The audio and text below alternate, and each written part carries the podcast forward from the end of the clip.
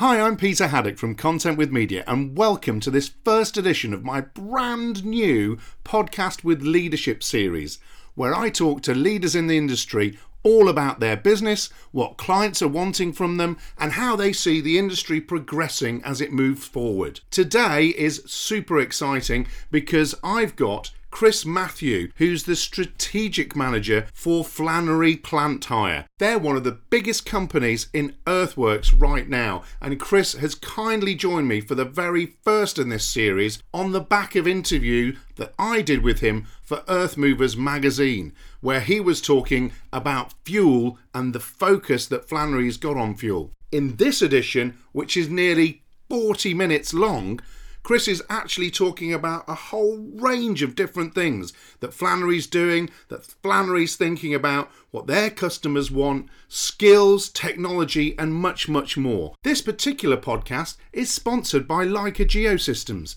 the connected site, surveying, and machine control equipment specialist. So let's go and find out what Chris had to say to me in this in depth interview, the likes of which has never been done before in the industry. Thanks so much for listening. Chris is the man behind the scenes that you don't normally hear from. So, this is why this first edition is quite exciting because we're going to look at all the things that Flannery are doing behind the scenes, not just, as you can imagine, in their world of Flannery plant hire, but what they're doing with their customers. And Chris has got a good background in that as well because Chris has got a background working for a tier one contractor. And Chris what I really like about that background is you have brought, and the conversations we've already had, which have been numerous, a lot of interesting information, wants, and needs from that group. So, Chris, introduce yourself and say hi to everybody. And, and what I want you to start with is just a bit of an outline of Flannery and what you're trying to do. And the theme of this really is what customers want from me. And that's what I'd like us to concentrate on today. So, please say hello, Chris. Good morning, Peter. Yes, hello, everybody. As you've very kindly introduced, yeah, my name's Chris Matthew. I'm the strategic manager of Flannery Plant Hire. And as you've already said, Peter, I guess my role here is to try and take care of everything that's behind the scenes. So, non operational stuff. So, that's everything from looking at how we utilize our plant, how we offer better value, better safety to our customers, how we communicate to them. My background is working for a tier one, so I, I bring a different perspective to potentially that client centric role. So, I can try and focus and gear our business to making sure we're catering for what the customer needs ultimately. Yeah, and that's really important, Chris, because I think what we've seen in this industry is it has actually grown up a lot. And for you as Flannery in particular, the sites I've been on, like the Lincoln bypass recently with Galliford Try, a tier one contractor, you can see that actually you're being asked to do a lot more than you previously would have done of delivering plant onto site and things like that. But that's a huge kind of behavioral change to the industry and to yourselves as well. So tell me a little bit about that and the, the behaviors of things that you've had to actually change within the business, but also outside of the business and the perceptional change that that's delivered as well. I've been in the industry long enough to know that um, not in the not too distant past, a lot of the plant hire industry was about putting a machine um, on the ground, and that machine stayed there for a period of time, and then ultimately the plant hire company came and collected it. What's evolved over the last sort of five to eight years or so is a bit more of an understanding that plant hire takes more than that. We're now looking in terms of how we can better utilize the machine, like can focus on the fuel, the financial utilization, and then we've got the whole aspect with regards to the operator as well, um, ensuring that we're not only looking after that operator, giving them access to facilities whereby if they do need any support, then um, we, we, can provide that. So they're not the forgotten man out on site anymore. And then capturing that piece that you said about the behaviors, it takes both sides. So it's one thing for the plant hire company to become a little bit more sophisticated, but the customers are becoming more sophisticated as well. They're beginning to look beyond just the piece of metal and potentially the man on site, and, and they're looking at the data. How best can they actually use that machine to get the most from it, which is a step change, which is really good to see. Well, I think, you know, I've seen a lot of that as well. And I think where we came from as an industry a few years ago was the fact that people just had this big gap between plant hire and the delivery of a site. So they were really engaged with like the concrete elements, the design, the BIM elements, and things like that. But these guys that just turned up on site, dug a hole, uh, moved earth, and then left were, were kind of exterior to the wider construction yeah. industry. And I think what's really important is the way in which we've moved forward. And um, you mentioned things like data there. And I think the data delivery is something I'm really passionate about because with the data, if we do it right, we can actually provide a lot more information to the customers as to how they can improve things. But also, if we don't get it right, there's a big problem and a waste of time, isn't there? So tell me a little bit about that, Chris, because you, you mentioned that as an important thing first, really we're surrounded by data. It doesn't matter whether it's on your mobile phone, whether it's the car that you drive, or increasingly it's in home appliances. It's no different with the machines themselves. They provide a wealth of potential answers, but it's about tapping into that information. We, we've seen challenges whereby the machines have quite quickly caught up in terms of the data points that they're able to report on what we're working with our customers is trying to try and home in on the actual bits of data that can give them some value. I've spoken a couple of times already about fuel in particular. Idle time is what I define as very low hanging fruit. It's one particular aspect we could really focus on to make an incremental change in how we use the machines.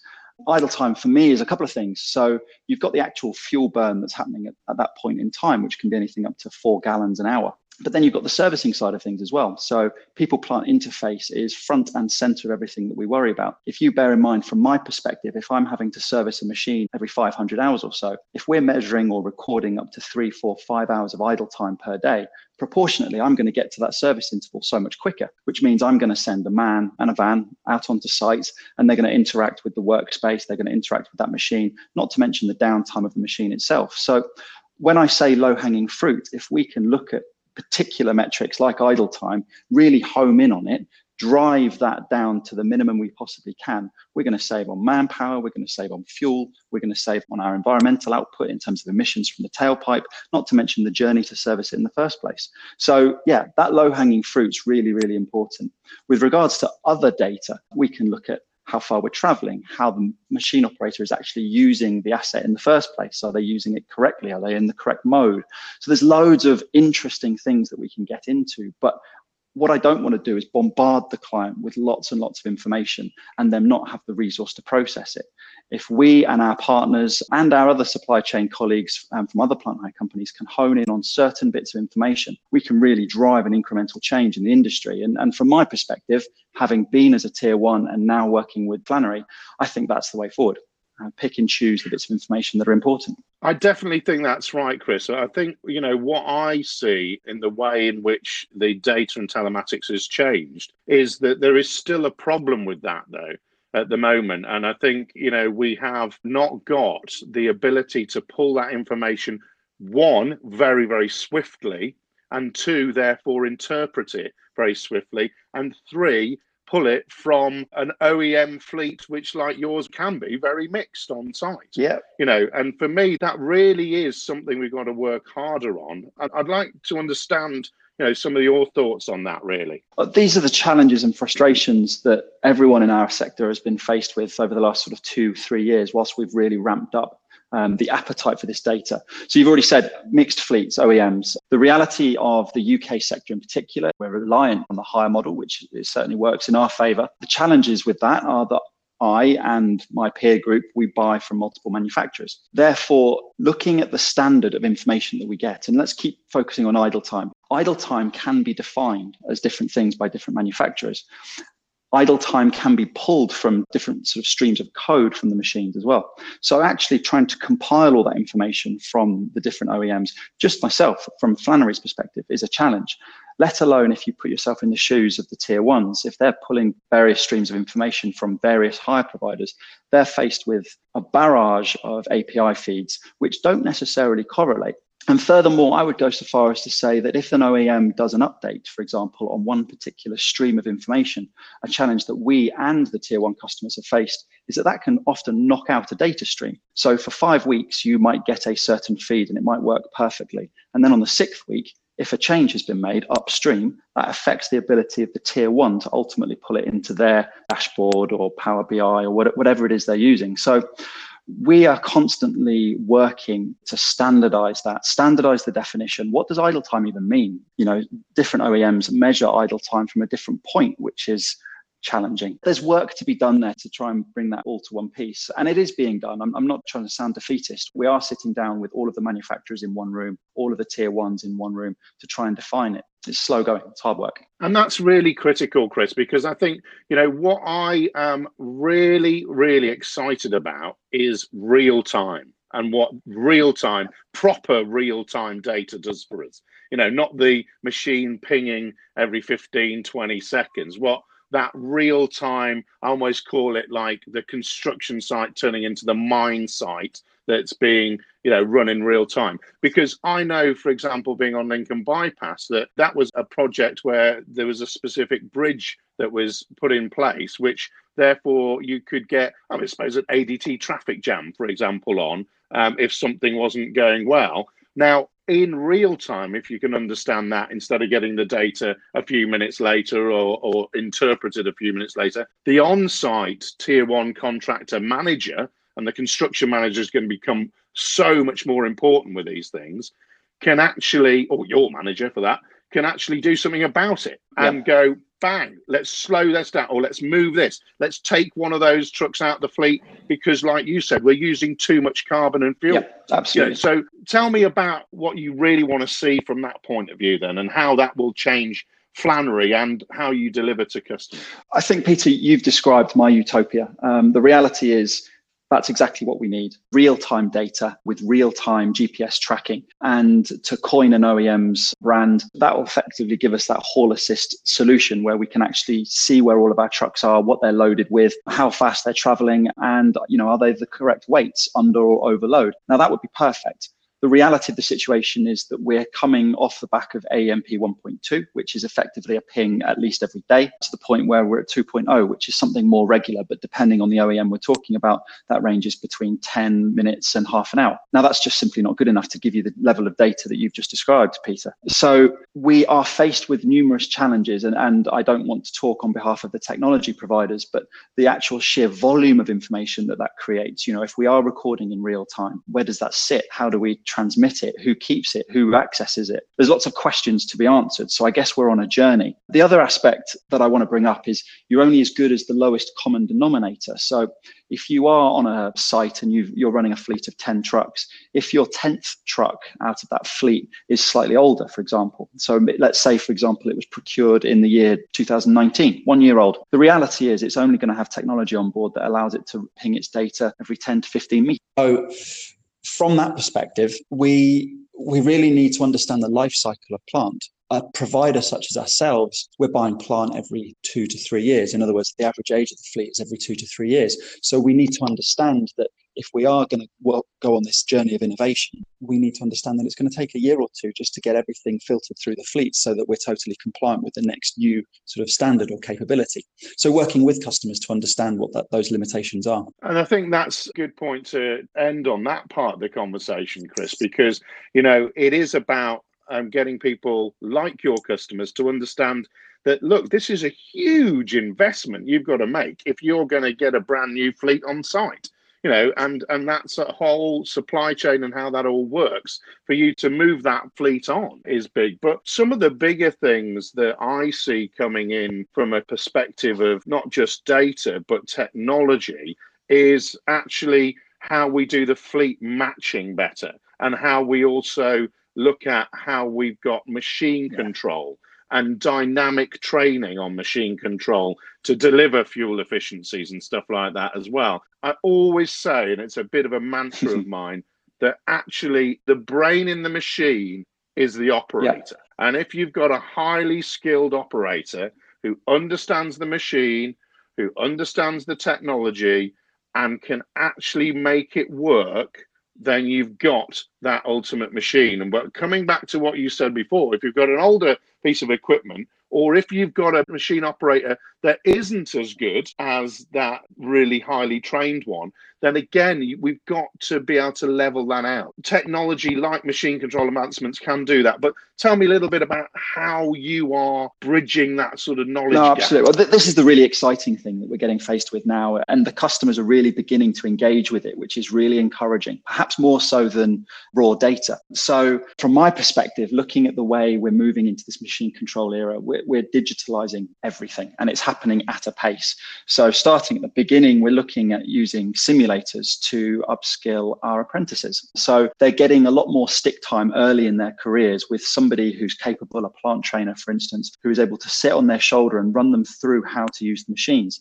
The simulators themselves have programs on board that enable them to go through a combination of trainings, whether it's skill training, whether it's familiarization with the machine control, the GPS, or indeed the fuel efficiency side of things, which is becoming increasingly prevalent. And we need to talk about that in a little bit more detail. So, from a machine control perspective, Peter, you made the point in terms of we're really fortunate, um, particularly in Flannery, but also in, in the industry, that we've got some operators with a wealth of experience. They've been doing this for a very, very long time and that they're very skilled. Our challenge is as we bring in new operators or people who are being asked to do a new activity, is getting them up to speed on time. We all know the pressures on site to complete the job safely and as efficiently, effectively, as, as quickly as possible in, in reality. So if an operator hasn't done a task before, they're potentially given short shrift on site. So if we can get those operators the tools that they can then perform that task safely and more effectively, then why ever would we not do it? So that's what machine control is enabling us to do now. It, it's effectively taking an inexperienced operator and creating a good result as a product, which is fantastic. The other advantage, particularly, and this is something that we've noticed with our apprentices, is that a lot of the um, digitalization, a lot of the tools that we're asking them to use really suits the Xbox generation. So they're really very good at adopting the hand controls, the screens, understanding the designs that have been uploaded via the cloud to the machine. They're really adopting that very, very quickly. So what we're finding is there's a, there's a big upward curve in our productivity from our younger operators or our less experienced operators that we're bringing onto site. That for me is really, really good, really, really big but it links into the people plant interface side of things as well. So if we can be more time effective with the guys on site, then we're going to be um, doing the action less frequently. So if it takes a single pass to make a grade rather than two or three, we're achieving the same end result with A, less fuel, uh, and B, less time on the machine, which will be cost effective and safer for the customer. So it's a no brainer we have to take our industry down this machine control route, making sure we're upskilling the operators as we go. That's a good point, Chris. I think one of the things that I have heard, though, not just from yourself, really, it's from other people I've been talking to in the industry, Machine control is great, and actually the operators do get the hang of it. I've met some really old yep. operators who have jumped on machine control, and they're actually. No, you're right. It, they have. You know, and I've got a group of people that out there that are really passionate about sharing. One of the things that I have seen that is a problem is actually design for machine control because what's happening is that the tier one contractor level people are creating their wonderful 3D designs and all the rest of it, and then they're giving them and passing them down to the actual tier one, like yourself, plant hire a contractor, but they're not giving you the right files. And then expecting you to be able to manipulate them and have a team of engineers doing them. And therefore, then as soon as you change a data point on something that's been provided by a tier one contractor, you then own those changes. So that's your fault if it goes wrong. Something has got to change with that. Yeah, no, you, are what, you're what right. I'm going to cut everyone a little bit of slack. This is all very new at the moment, and we're going to come across bottlenecks. So whether it's a bottleneck in terms of training the operators in the first instance, whether it's training the engineers who are creating the drawings, whether it's the technology itself. And it could be just the definitions, i.e., the language between two different systems. So we've got that commonality challenge. You know, if an engineer has worked in one sort of format, their employers are using a different format, then there's potential for a language barrier, a digital language barrier. And we've got the same sort of potential barrier um, between the machines, the operators, and the engineers. So it's a learning curve. But this is behaviors. This is understanding that this is something to be talked about that hasn't been talked about before. So this is potentially a new discussion. It's a new meeting. It's a new training course that we need to sit side by side with the engineers so that we learn this common language. And with, without using too fluffy words, you know, we might need to become bilingual. There might be more than one system that's prevalent on site. So providers such as ourselves need to train in one or two different ways, and it's the same for the engineers. But we need to make sure we don't create an us and them. That, that absolutely can't happen. Otherwise, that will become a barrier to entry from the outset. Just to reiterate my last point, I've, I do view machine control as our next logical step in the technology cycle. So we have to adopt it. And therefore, we have to embrace the uh, challenges that are going to come up along the way. And that's a good point, Chris. You know, and, and, and fair play to yourself for giving people the space. You know, I'm talking about something that is obviously going to be needed. And I think it comes again to this word we keep using, this behavioral change word. And I think what I see as well, I want to come back to it slightly because what I do see with machine control and technology in particular is actually it's supporting safer operation on site. Yeah. And I think that's one of the next things I'd like us to move on to, really, because safety is absolutely number one. I don't care how productive you are, I don't care how efficient you are, I don't care what you do, unless you are working safely, you do not deserve to be on site. You know, and the features and technology features that can be brought in,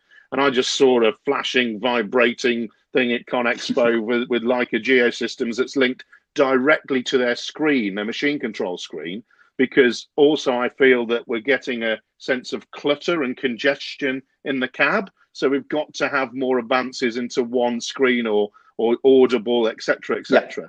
Tell me a little bit about what are the safety things that one you're embracing and two you're looking oh, absolutely. I, I want to reiterate your point as well, Peter none of this is worthwhile if we can't send our guys home safe at the end of the night. Um, and I not only take responsibility for our guys, but it's the people who work in and around the machines. I'm quite proud of the position that Flannery has created with regards to the minimum standard of plant that we put out on site. We were one of the pioneers with 360 degree cameras.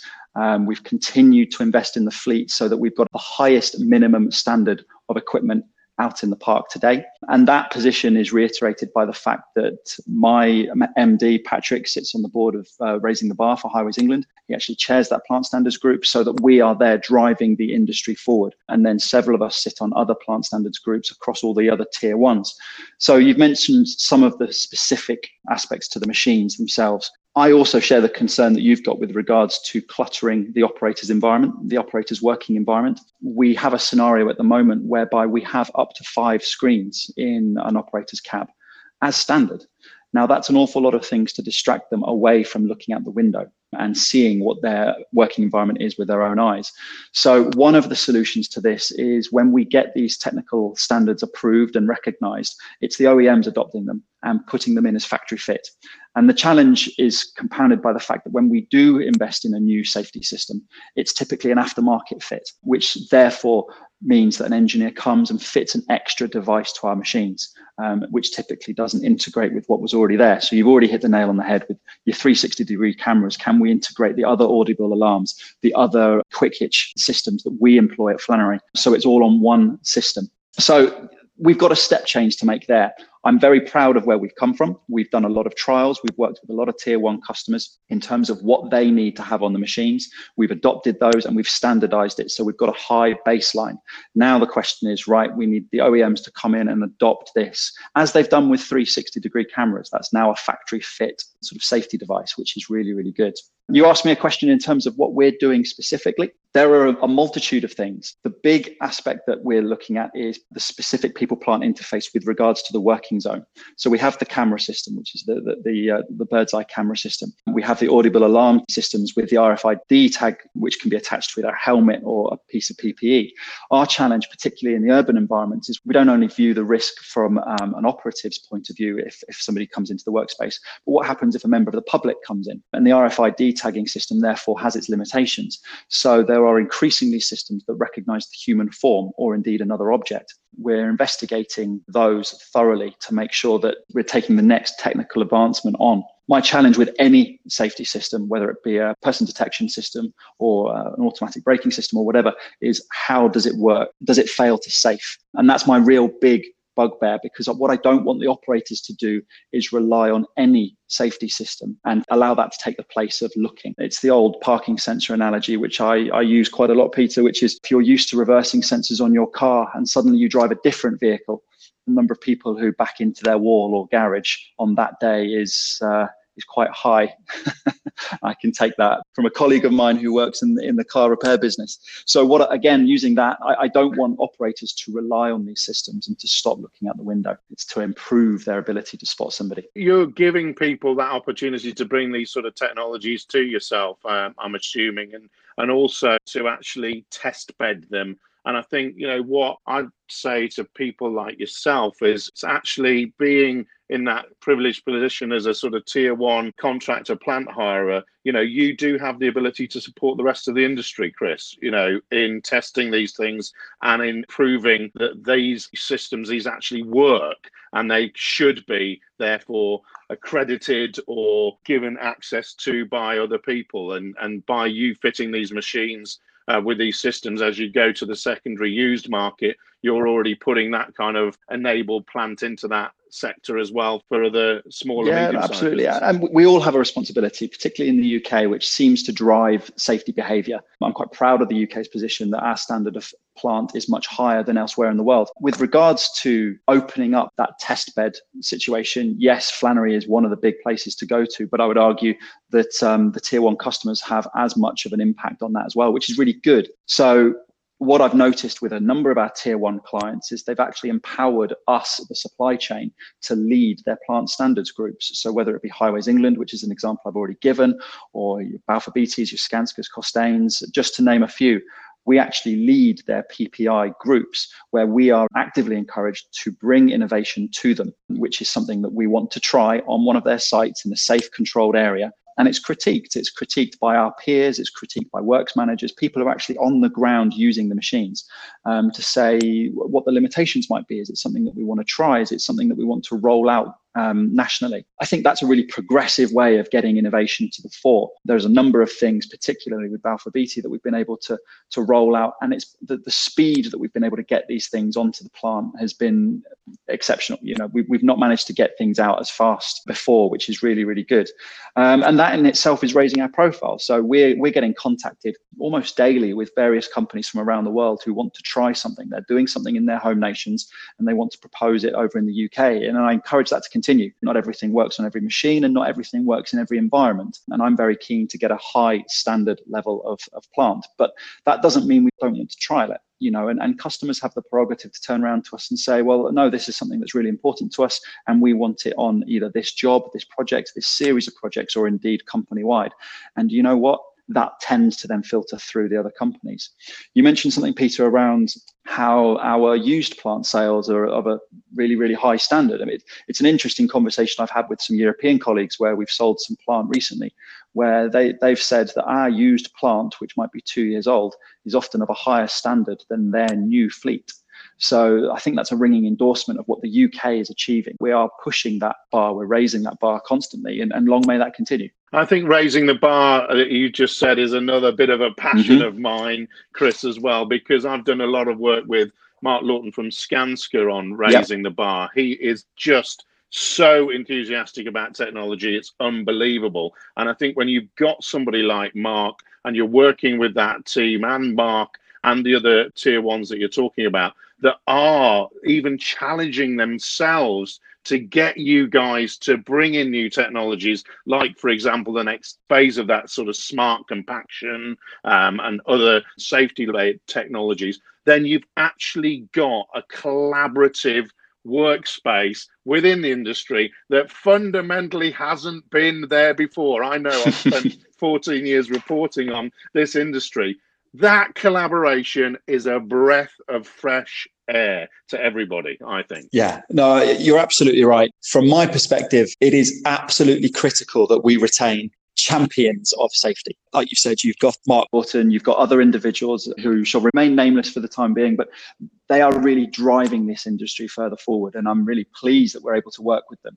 I think when you put all of those minds in a room, whilst it's very noisy and very opinionated, what it is is it's driving that behavior change. And without it, we're just going to end up producing the same results that we do year after year. The big challenge for companies such as us, for the big tier ones, is to constantly reinvent themselves. Press the pause button and look at what they are doing well. What incidents have we had? What have we learned? And how can we make things better? And Peter, as you've said, I think we're beginning to do that more and more frequently. And we've got the right people in place to, to keep driving that forward. And You know, if we keep having those ideas, we're going to keep innovating, which is which is key. And I think that brings us to what I'd like to sort of close with, Chris, really, if that's okay. And that is the whole life cycle costing, really, for this industry and the challenges that we've got. I mean, I went to ConExpo and we're supposed to meet up with you there, but we are both very busy. But uh, on the stand, the Volvo stand that wasn't manned, but that had actually got a solar paneled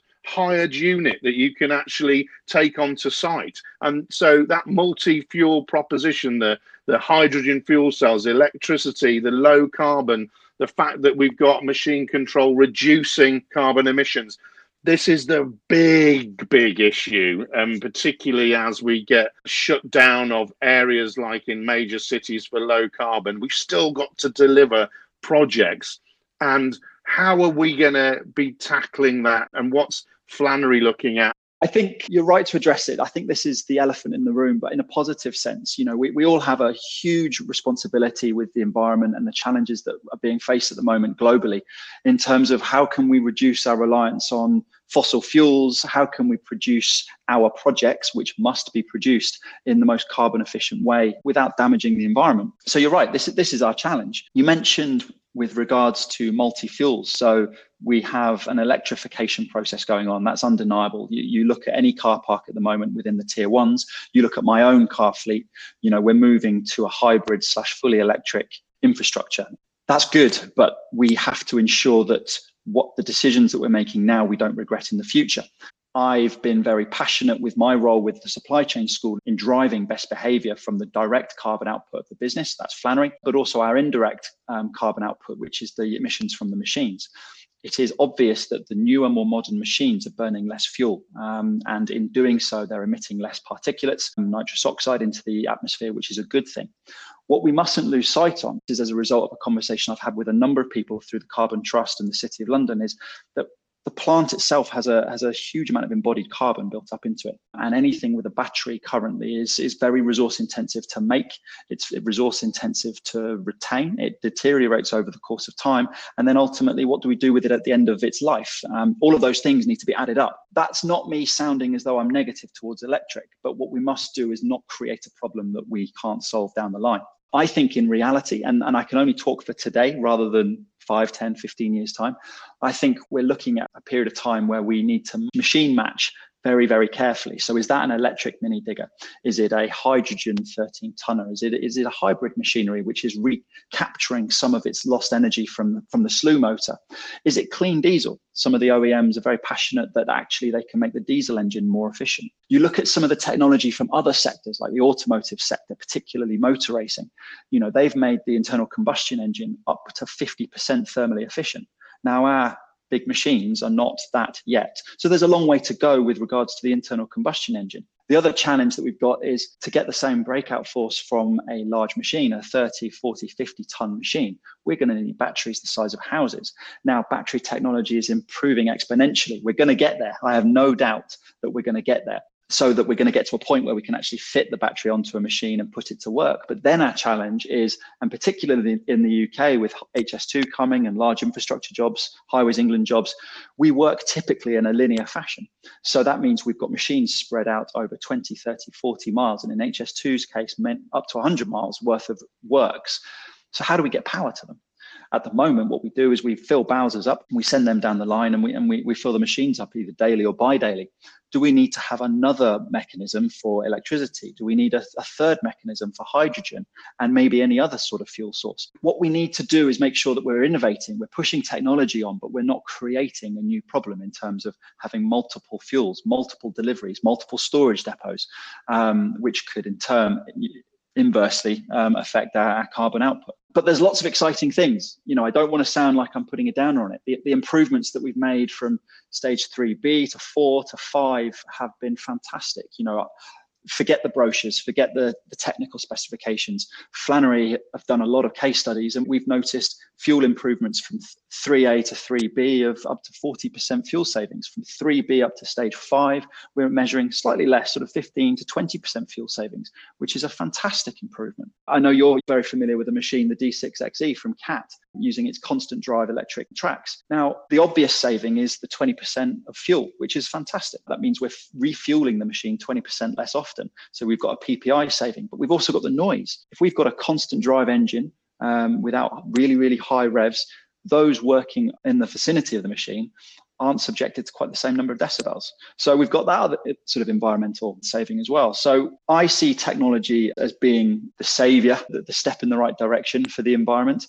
But I see a mix of technologies, different fuels in different environments, making sure that we don't over innovate or grab an innovation because it's new and shiny and force it into a scenario where it doesn't fit. Yeah, and I totally agree with you on that. I think from my perspective, Chris, that carbon is the issue that is addressed in what I call the 1%. So, can we make a 1% improvement in training? Can we make a 1% improvement in machine control, in models, in the engineering, in the other bits? And all of those 1% add up with a carbon mission, as it were, to deliver things? Can we talk to our Bowser filling companies and get sites closer to our sites so that they're not traveling? Can we actually have some form of electric transportation of your guys uh, in your fleet to the site? You know, there's all sorts of things beyond yeah. the machine, which, you know, we've got to talk about.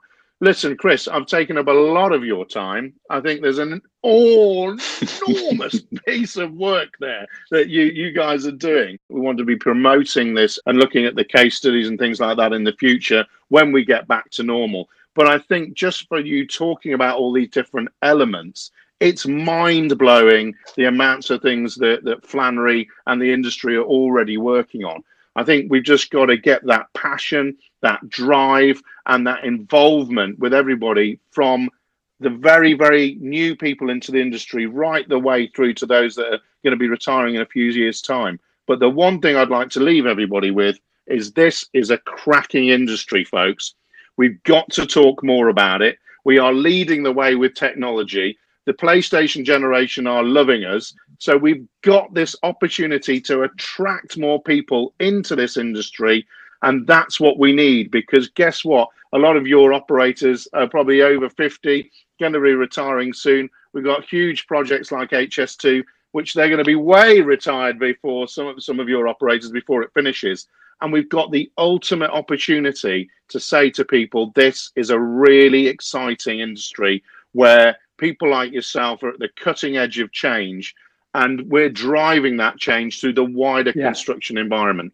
Valid point and, and i'd like to add my weight behind that. You know with companies such as flannery and, and, our peer group as well there are tremendous opportunities to get involved in this industry. The apprenticeship that we run the plant apprenticeship whether it's the uh, those guys or the mechanics apprenticeship or indeed the office the white collar workers. I really really want to encourage kids school leavers former military personnel engage with us because we've got so many vacancies at the moment with regards to getting you guys through. It's a good industry. There's good, fair money to be made. So there's a lot of opportunity. So, yeah, reach out to us. The website is always a good place to land, and any of the local skills colleges around the jobs that we support, please get in touch one way or the other. Um, find us on LinkedIn, Facebook, etc. Right, Chris, I'm just going to say a massive thank you for talking to me today. Good luck with everything we will be following the Flannery story very much so. I'm going to be getting on to see that D6XE when everything comes back around again.